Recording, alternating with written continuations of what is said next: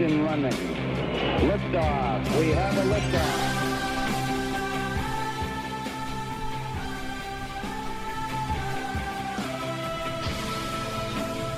Good evening. It is Erick Erickson here, News 95.5 AM 750 WSB. The phone number 404 872 7501 800 WSB Talk. Let's get into the news of the day. There is a lot of news out there. Uh, and first, we got to start with the Donald Trump Jr. story. Uh, this is the big story of the day. Uh, this is the story that has the media all a Twitter and why I don't think you really should believe it. Uh, quick check of the radar before we get there, though, just so you know uh, the Roswell area, Alpharetta, Sugar Hill, Suwanee, you got some storms. And then along the east side of the perimeter, uh, you've got storms. Uh, Chamblee and Doraville down to Pine Lake. Uh, most of the rest of the area is just scattered showers in Atlanta. Uh, but now, Donald Trump Jr. met with the Russians. Uh, he probably shouldn't have said anything, but he's smart enough to know the story's going to come out anyway. Here's what's laughable about the story. Let's get to the punchline first. Remember the Donald Trump with the prostitutes in Russia peeing on him story? Remember that? By a British spy? opposition research by a British spy. The left's okay with that story from a foreign government, from a foreign source. But they're outraged about Russia because they say Britain good and Russia bad. But it was only a few months ago, before Donald Trump was elected, that the position of everybody out there was that the Russians were good because Barack Obama told us the Russians were good. And if the Russians were good for Barack Obama, nothing could happen. I mean, this is this is why this story is so laughable. Listen, there is not a shred of evidence anywhere that the president of the United States colluded with the Russians. And that's what this New York Times story wants you to believe is that Donald Trump Jr., along with Paul Manafort and Jared Kushner, meeting with a Russian ambassador, or a Russian lawyer, I should say. Um, that, that somehow is proof positive of collusion with the Russians. It was a lawyer. And apparently, you know, they're willing to believe Donald Trump Jr.'s confirmation that the meeting happened, but they're not willing to believe him that the meeting was not eventful. I mean, the, the hypocrisy here is astounding.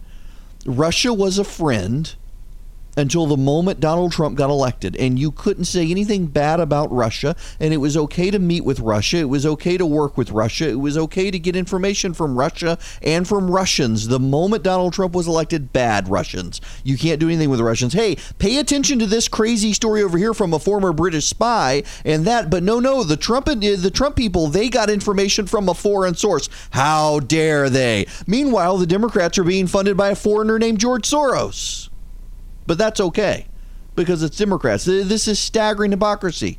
Now, I'm I'm not a huge Trump fan here, and even I can see the staggering hypocrisy of the left when it comes to this story. They want you to believe there was collaboration with the Russians, and they provide no evidence.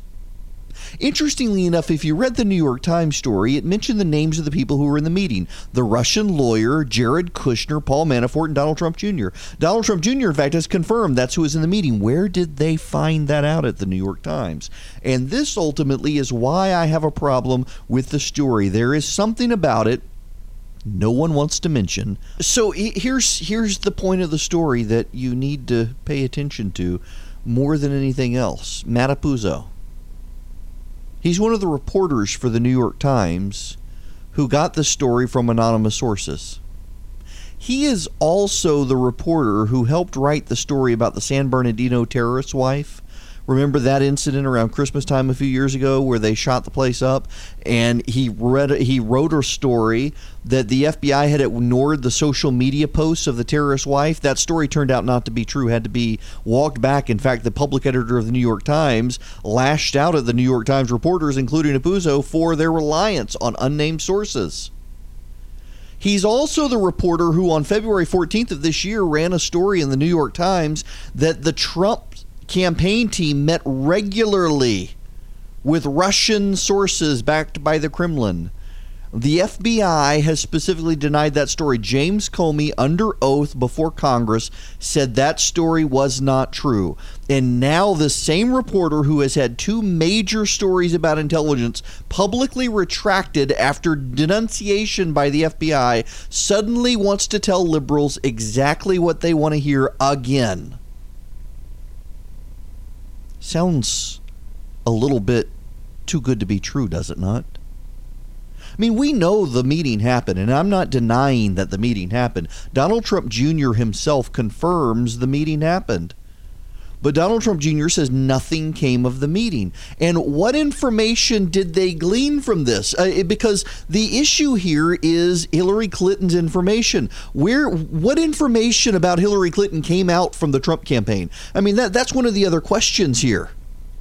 What information came out that we didn't already know from WikiLeaks? Because all of the damaging information was not released by the Trump campaign, it was released by WikiLeaks.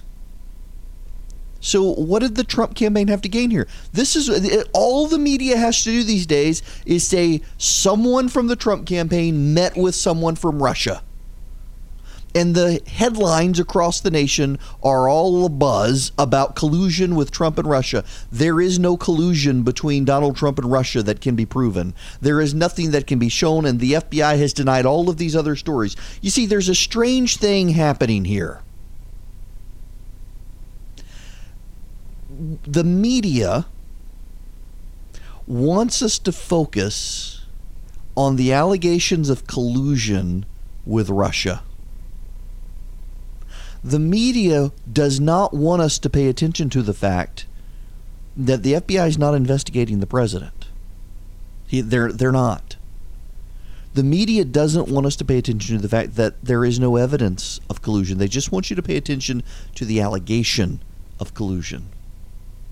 That's a real problem because I am one of those people. Sean Trende at Real Clear Politics made this great point this morning that I am one who believes the Republican attack on the media has been overblown more than it should be. Yes, they're liberal. Yes, there's a bias. Yes, in some cases, incident intentional. But there's a far larger, more damning indictment of the media by Republicans that I largely think is light your hair on fire hysterical that hasn't been there in the past. But at the same time, the media is doing everything possible to confirm the story and ratify in people's minds that the media is hysterical that the media is out to get the president, that the media is factually constantly wrong. I mean, I know people who do not like the president of the United States and get mad at me for saying anything nice about him.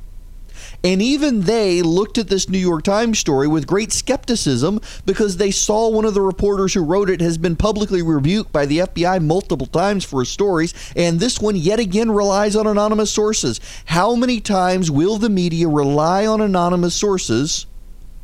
to tell us the things about the president the left already believes, and then to see those stories walked back with major retractions that don't get as much play as the main story. I'm willing to believe, and I think there is enough evidence to show that people from the Trump campaign worked diligently to dig up dirt on Hillary Clinton and they didn't care which source it came from. But the Clinton campaign did the same thing. And the media is not talking about that part of the story because she lost. And were the media to talk about that part of the story, they would have to yet again go through the in, intentional hand wringing exercise of explaining to America why Hillary Clinton lost to this guy. And they don't want to do that. So they would rather cry foul and claim a stolen election and that the Russians had everything to do with it than to examine the evidence that she was a terrible candidate. Oh, and by the way, dare I say it again, all of the things that the Trump campaign supposedly was getting from Russia didn't come from them. It came from WikiLeaks. WikiLeaks, yes, we all know WikiLeaks collaborates with the Russians. But if the Trump campaign was so eager to put this out there, why didn't the Trump campaign do it? Why did WikiLeaks do it? Was it to prevent a firewall? Looks pretty clear that the Trump campaign didn't care, and yet they still didn't do it. Folks, I'm not a Trump apologist. I have a well established record of people calling the show hating me for not caring for the president but this story is BS.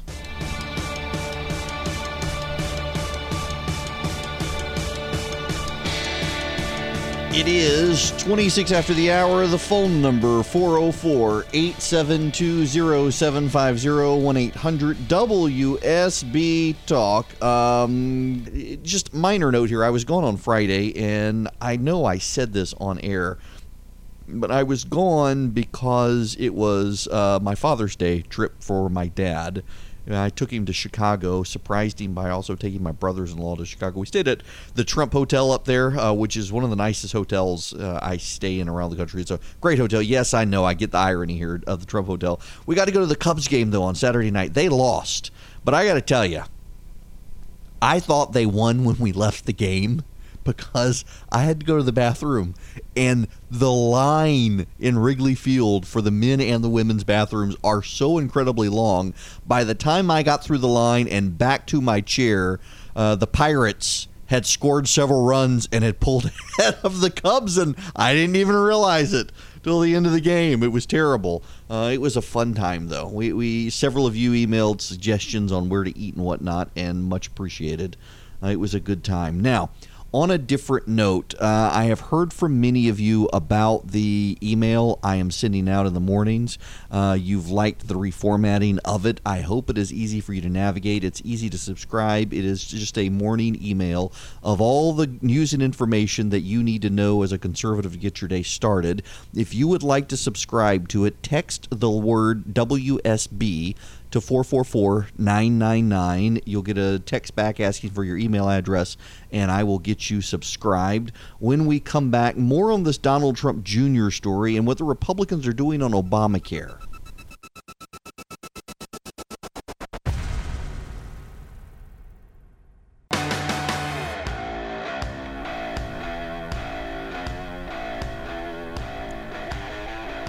It is 39 after the hour. Erick Erickson here. The phone number 404 872 0750 800 WSB Talk. Let's go back to the phones. Uh, who am I going to? I think I am going to Danny and Flowery Branch. Welcome. Hi, Erick. Thanks for taking my call. Um, my question revolves around what constitutes criminal activity.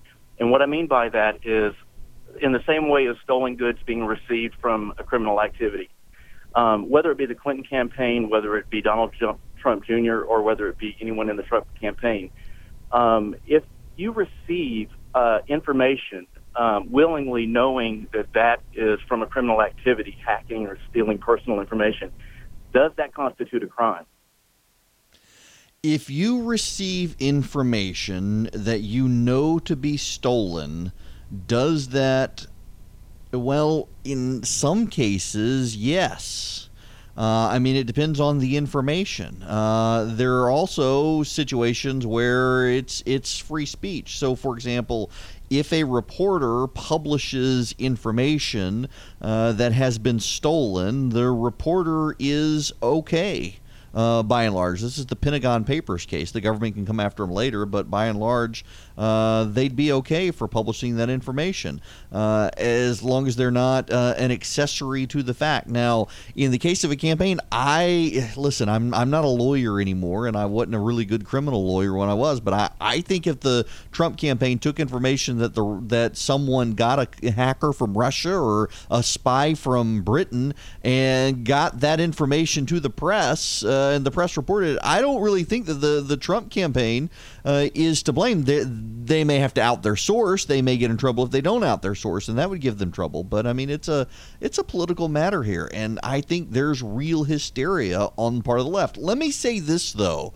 specifically about Manafort and Donald Trump Jr it does appear that some of the statements they've made have conflicted. And it does appear that Donald Trump Jr. is eh, eh, now saying that he did meet with this Russian lawyer, but uh, did not, nothing came of it. He may be in conflict with some of his past statements he should not have publicly admitted it because it just created more of a feeding frenzy. This is something they should have let the lawyers handle. It wasn't smart of him to do this and is going to cause more legal headaches for his father in the end. I mean, you know, the irony here, particularly for people on the left, if they're willing to acknowledge it, is that President Trump's administration is in rough legal standing at this point, not for anything the president did per se, but because of the things others around him did. And that's problematic. The inconsistent stories open them up to the special prosecutor. And if the special prosecutor wants to get someone, the special prosecutor is going to get someone. And if the special prosecutor can't get the president, maybe he goes for the president's son because the president's son was too dumb to keep his mouth shut. I mean, it, it, it's a real concern here. Listen, uh, you don't, you may not like me for pointing it out. I personally think the story overwhelmingly is bogus. Yes, he met with a Russian lawyer. He, he apparently got nothing out of it. The Trump campaign, we know, was not the source of the information about Hillary Clinton. Why do we know this? Because WikiLeaks was the one who pushed it out, and WikiLeaks themselves have a direct collaboration with the Russians. They didn't need the Trump administration. They didn't need the Trump campaign to do it.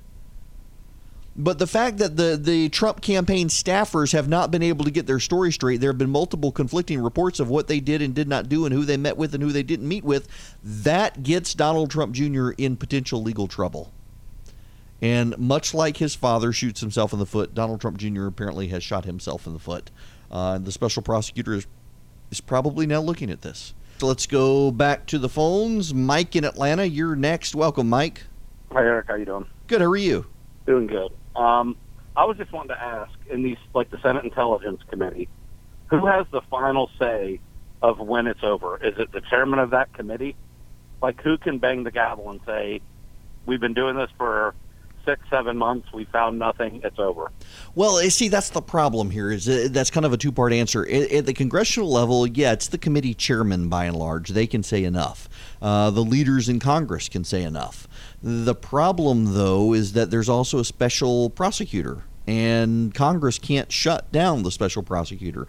The only person who can shut down the special prosecutor is the Deputy Attorney General of the United States, Rod Rosenstein, and he doesn't want to shut down the congressional, uh, shut down the special prosecutor because that that would mean he gets hauled up to Congress and questioned by Republicans who are perfectly happy to let this go on. See, the, the Republicans like the special prosecutor because as long as Robert Mueller is engaged in this investigation, Congress has a way out of investigating it and can pass it off and say, oh, this guy's looking at it, and we're not allowed to talk about it, and he's not going to talk about it, so we're going to move on. Uh, the moment they get rid of the special prosecutor, suddenly that throws the ball directly in Congress's court, and it puts Rod Rosenstein in a very difficult position of having to go to Congress and answer questions about why he shut down the investigation. At this point, about the only thing anyone can really hope for is that Rosenstein himself uh, leaves it alone, but then Mueller decides there's no there there. Unfortunately, Mueller is, well, he's a Boy Scout. And that's not a bad thing, I guess I should say in general, but for the Trump folks, it is. Because he's going to be tenacious and aggressive, and he's probably going to want to scalp. And the reason he's probably going to want to scalp is because he's going to spend a lot of money. He's hired a lot of people and Congress and the public are going to ask him, well, what did we get for all this money? Just saying a, a clearance on the president isn't going to be enough for a lot of people.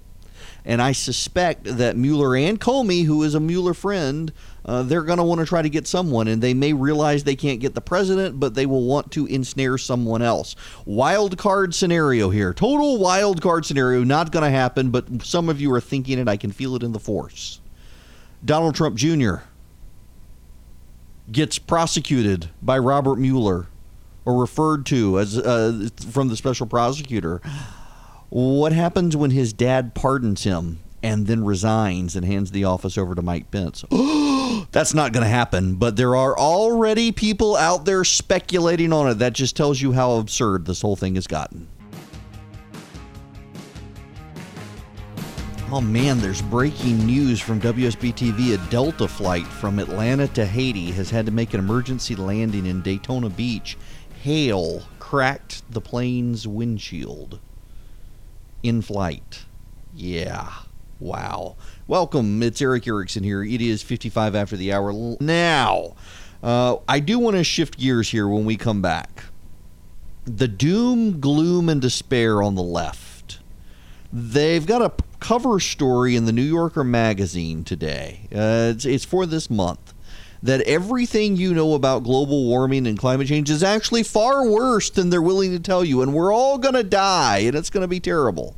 But first, when we come back, the Republican Obamacare replacement plan. Breaking news in the last couple of minutes Jeff Flake, Senator from Arizona, says he supports the Ted Cruz compromise plan. Uh, Jeff Flake is a key holdout here. Pretty significant that he's come on board. Uh, he leans institutionally. He has long leaned to the right, but he's been fairly squishy since he got to the Senate.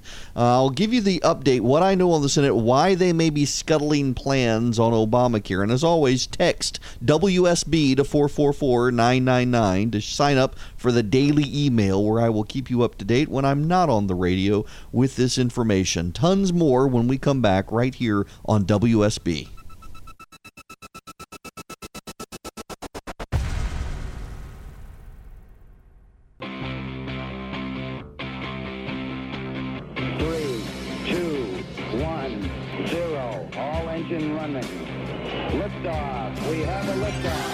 It's nine after the hour. I'm Erick Erickson. This is WSB and Atlanta's Evening News. Welcome. The phone number 404 872 0750 1 800 WSB Talk. If you want to subscribe to our daily email that contains all the show content and a morning briefing to tell you what you need to know to get your day started, text the word or letters WSB to 444-999. You know, you can use the same thing if you want to uh, pre-order my book before you wake. Uh, text the word wake to 444-999. Uh, that's the book to my kids comes out in October. Y'all, we've got to talk about democratic messaging uh, because there are several stories out there that just really sum up just how bad it is for the left. They are beside themselves, they're unhappy, they're miserable, they hate the world, they think we're all going to die.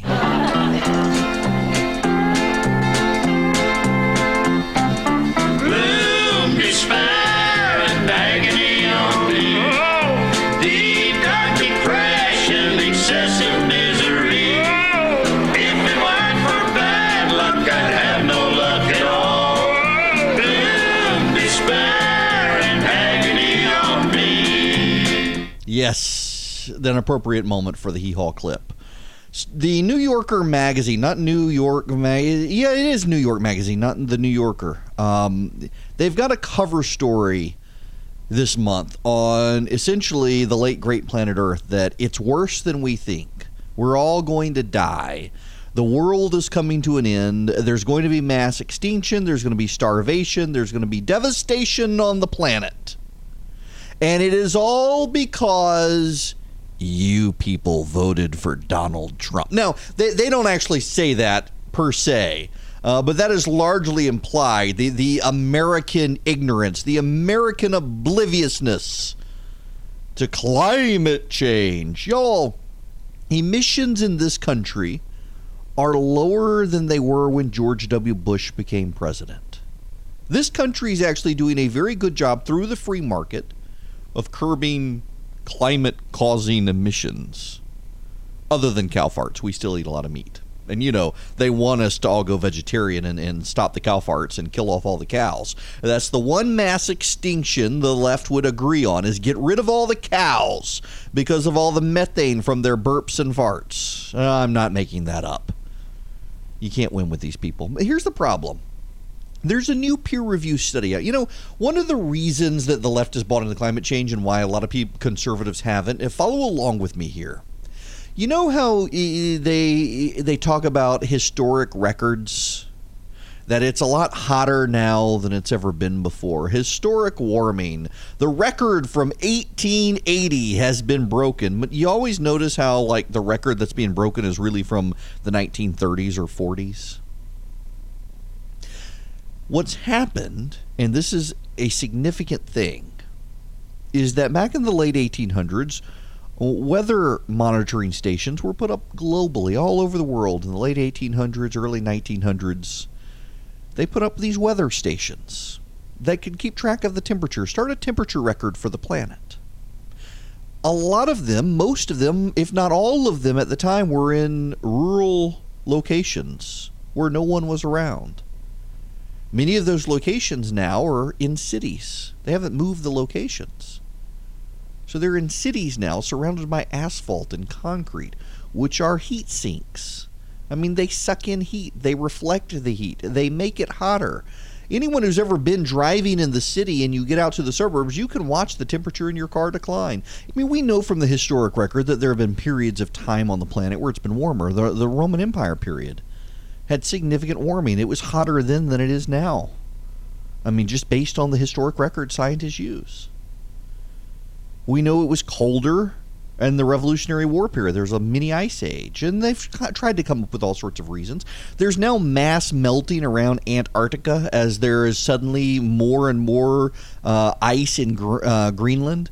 And they've decided that it's not actually global warming causing the problem in Antarctica, although they're trying to tie it to it. It's just it's a normal cyclical event.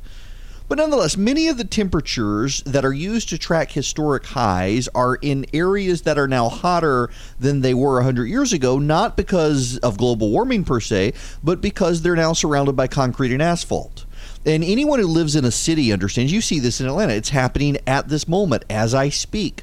What happens? The city pulls in a lot of heat and then around the city, there are afternoon pop up thunderstorms that cool it down in the afternoons. There is this uh, corrective effect, this feedback loop that happens in cities around the country, where you have these afternoon showers that then clear it down, cool things down when uh, the morning heat. It's all a related cyclical effect. Well, what the scientists try to do is they try to adjust the temperatures because they know that in an area where there was no warming, well, and now there is warming because of asphalt and concrete around the thermometer, they've got to make an adjustment for what it was when they installed the monitor 100 years ago. There's a peer reviewed study out that suggests they've not been adjusting accurately and that they're actually saying there's more warming than there is. And when you think about it, you've got a bunch of scientists who are convinced the world is hotter than it ever was before. And they've got to make adjustments. Don't you think their adjustments are going to show them what they want to show and not actually be right? I mean, that's the suggestion. That's what's happening. But whether it is or not, we know that if it gets a little warmer, more crops are going to grow a little more CO2 in the atmosphere is actually good for plants. We know that the Roman Empire era of, of peak expansion was actually warmer than it is today. From the very same records they used to tell us we've got global warming right now, you you got to accept that. And yet they want us to think that there's going to be doom and gloom and despair. They want us to think that we're destroying the planet let's concede, if you will, just for a moment, and I know you don't want to, but let's concede the argument for just a moment that we're headed towards catastrophe on planet Earth. I, I, I disagree with it, but let's just concede it for the sake of argument for a moment. The United States today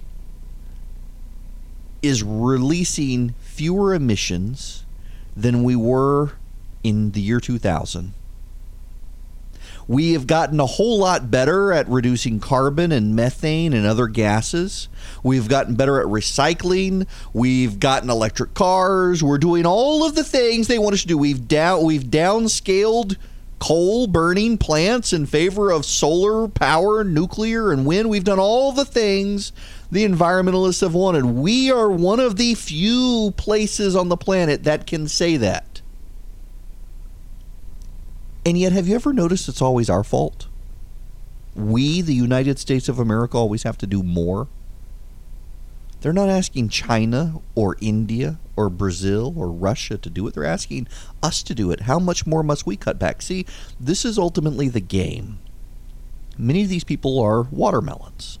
They're green on the outside, but they're red on the inside. They've always been communists. And now they just hide behind the environmentalist movement. Now that the Soviet Union's not there to subsidize their Communist Party antics, they've gone into the environmentalist movement and they figured out the way to get the government to subsidize them is to claim global warming, and the government's going to give research money to the global warming scientists. And what's their solution? It's not scientific, it's economic. Destroy capitalism and you will save the planet. That's the way it always has been, that's the way it always will be and yet we're going to be treated to a new round of doom, gloom, and despair. Why? Because Donald Trump is president. In the same way, the homeless problem, the poverty problem, the opium problem, the starvation problem, you name it, problem goes away when a Democrat becomes president. They all come roaring back when a Republican co- becomes president. Not because they're not a problem when the Democrat is president, it's just conveniently the left doesn't think of them as a problem when the Democrat is president, but suddenly we're all going to die. And it's your fault because you voted Republican.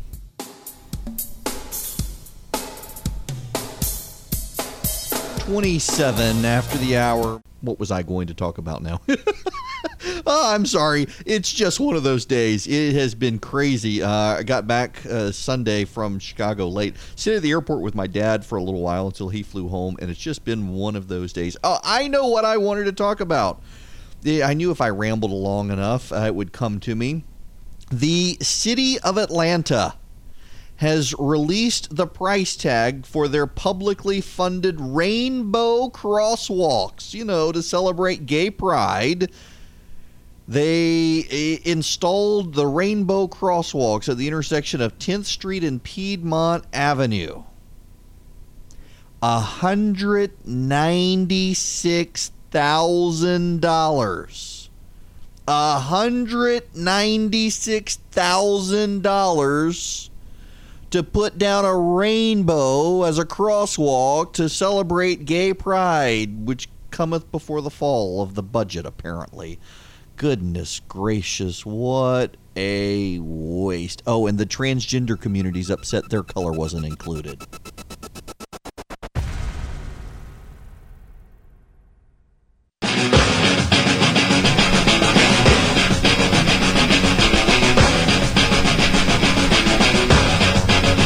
It is 39 after the hour. I'm Erick Erickson. This is WSB.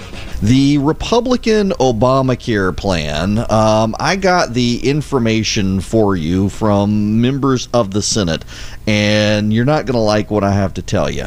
It appears, it appears, and I want to be careful here by saying that uh, from Senate sources. And let me clarify I, I'm hearing this from one senator, but I'm hearing it from multiple Senate staffers that the Republican leaders in the Senate are essentially lining up Obamacare reform and repeal to fail, but stacking the deck so that conservatives are blamed for it.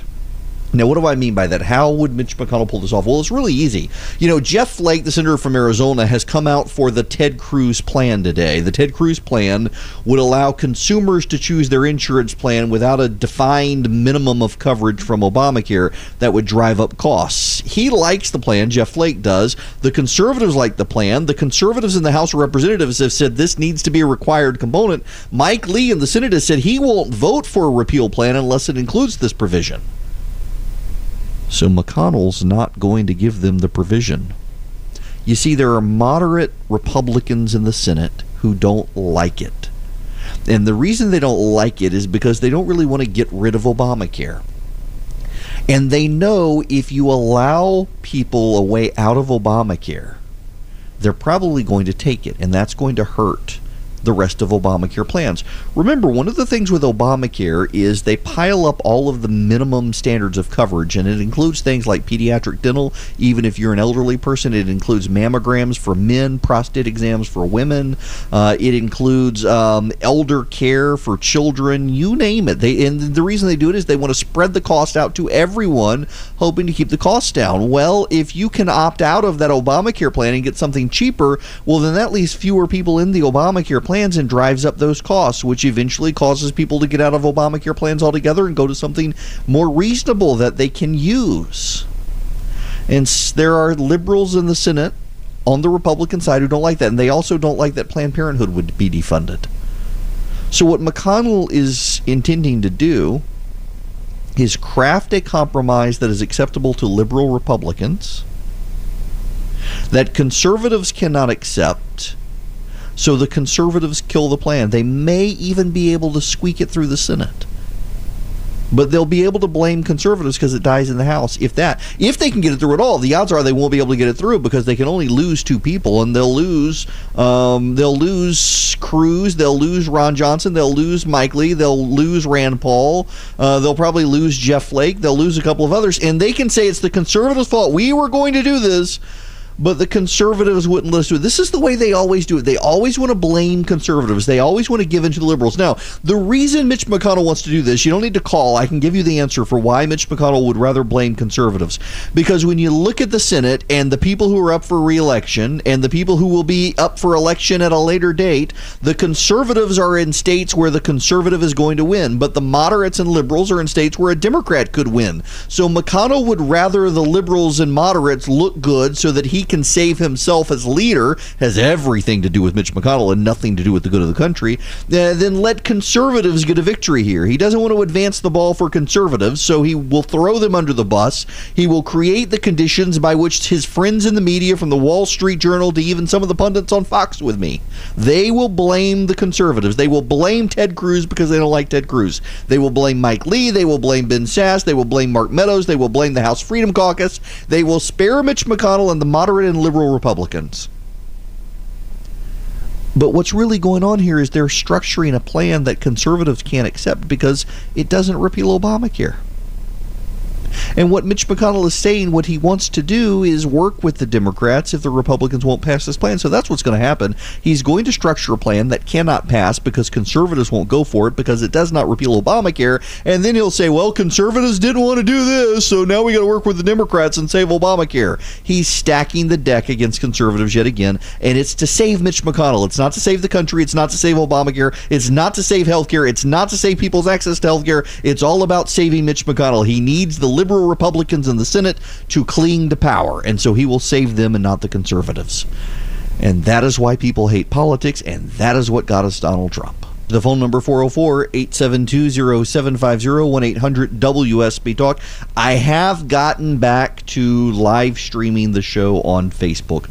We will try to make a regular go of that. By the way, you should know that uh, evangelical Christians seem to be headed to court to try to protect their religious activities, and this is potentially putting uh, Neil Gorsuch on a collision course with the Chief Justice of the United States. This is going to be a big story over the summer and into next year as Christians are realizing that it's going to rely on courts to protect them because legislatures around the country won't. Even, I mean, take for example here in Georgia, the Republicans in Georgia have so caved to the gay rights lobby uh, that they are perfectly willing to throw Christian small businessmen to the lions in Georgia now. It's going to be up to federal judges to protect them. And uh, John Roberts, though fundamentally institutionally conservative, he feels his job is really to protect the institution of the Supreme Court because he's Chief Justice. And he wants to go along with these compromised solutions. Gorsuch, on the other hand, is, is damn the torpedoes, full steam ahead. This is what's right, let's do it. And it appears potentially that the Chief Justice took a shot at Neil Gorsuch over the weekend in a speech where he was saying that uh, you got to reflect the consensus of the court, not your personal opinion in your in your decisions. And sometimes you, you don't need to write dissents just for the sake of writing dissents. Gorsuch, uh, only having three weeks of arguments on the Supreme Court, wrote seven dissents fairly aggressively. It was interpreted as a as a small snub or a small slight at Neil Gorsuch. It could put them on a collision course. I got to tell you this though. It is my fervent belief that in this country, if you can't get the politicians on your side, you're probably not going to get the judges on your side because the politicians are accountable to voters and they don't fear you anymore. The judges are accountable to no one. They don't even consider themselves accountable to God by and large. They think of themselves as God. If Christians are going down this route and they've given up just trying to advocate for themselves in the town square, we're in a world of hurt in this country. You know, you, I'm in the Presbyterian Church in America. It's affiliated with Reformed University Fellowship. And Rosaria Butterfield, who is a, a great uh, theologian, college professor, was a lesbian, now is married to a man, has kids. Um, she gave a wonderful speech back in December. I put it up at the Resurgent. And it'll be in the show notes. If you want to get the show, notes, text WSB to 444-999. And she's calling out the PCA for caving into some of this, wanting to be liked in the world. Uh, real concerns out there. But again, if, if Christians are trying to go to judges for protection instead of making their case in the town square, uh, they're probably, well, not going to find that they're in a very good position in the end.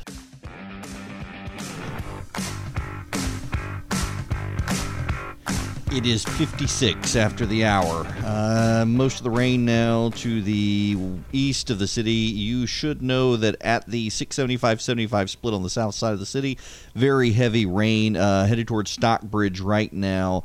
Uh, Lake City, Forest Park getting lighter rain. Uh, up towards Redan getting rain. Uh, the storm on the south side of the city is just to the west of Fayetteville. It is headed north towards Union City, but moving very slowly. It'll probably rain out by the time it gets to Union City. Uh, and then further up on the north side of the city, Duluth. Uh, there is a storm, and you're not out of the woods yet. Uh, you're actually about to get more rain out of it. Berkeley Lake right now getting rain. It's headed towards Suwanee, but it's going to rain out. Uh, Lawrenceville as well. Loganville, heavy, heavy rain. More headed your way. A lot of lightning now cropping up in that band of showers. I will see you guys tomorrow. Remember, text WSB to 444 999 to sign up for the show notes.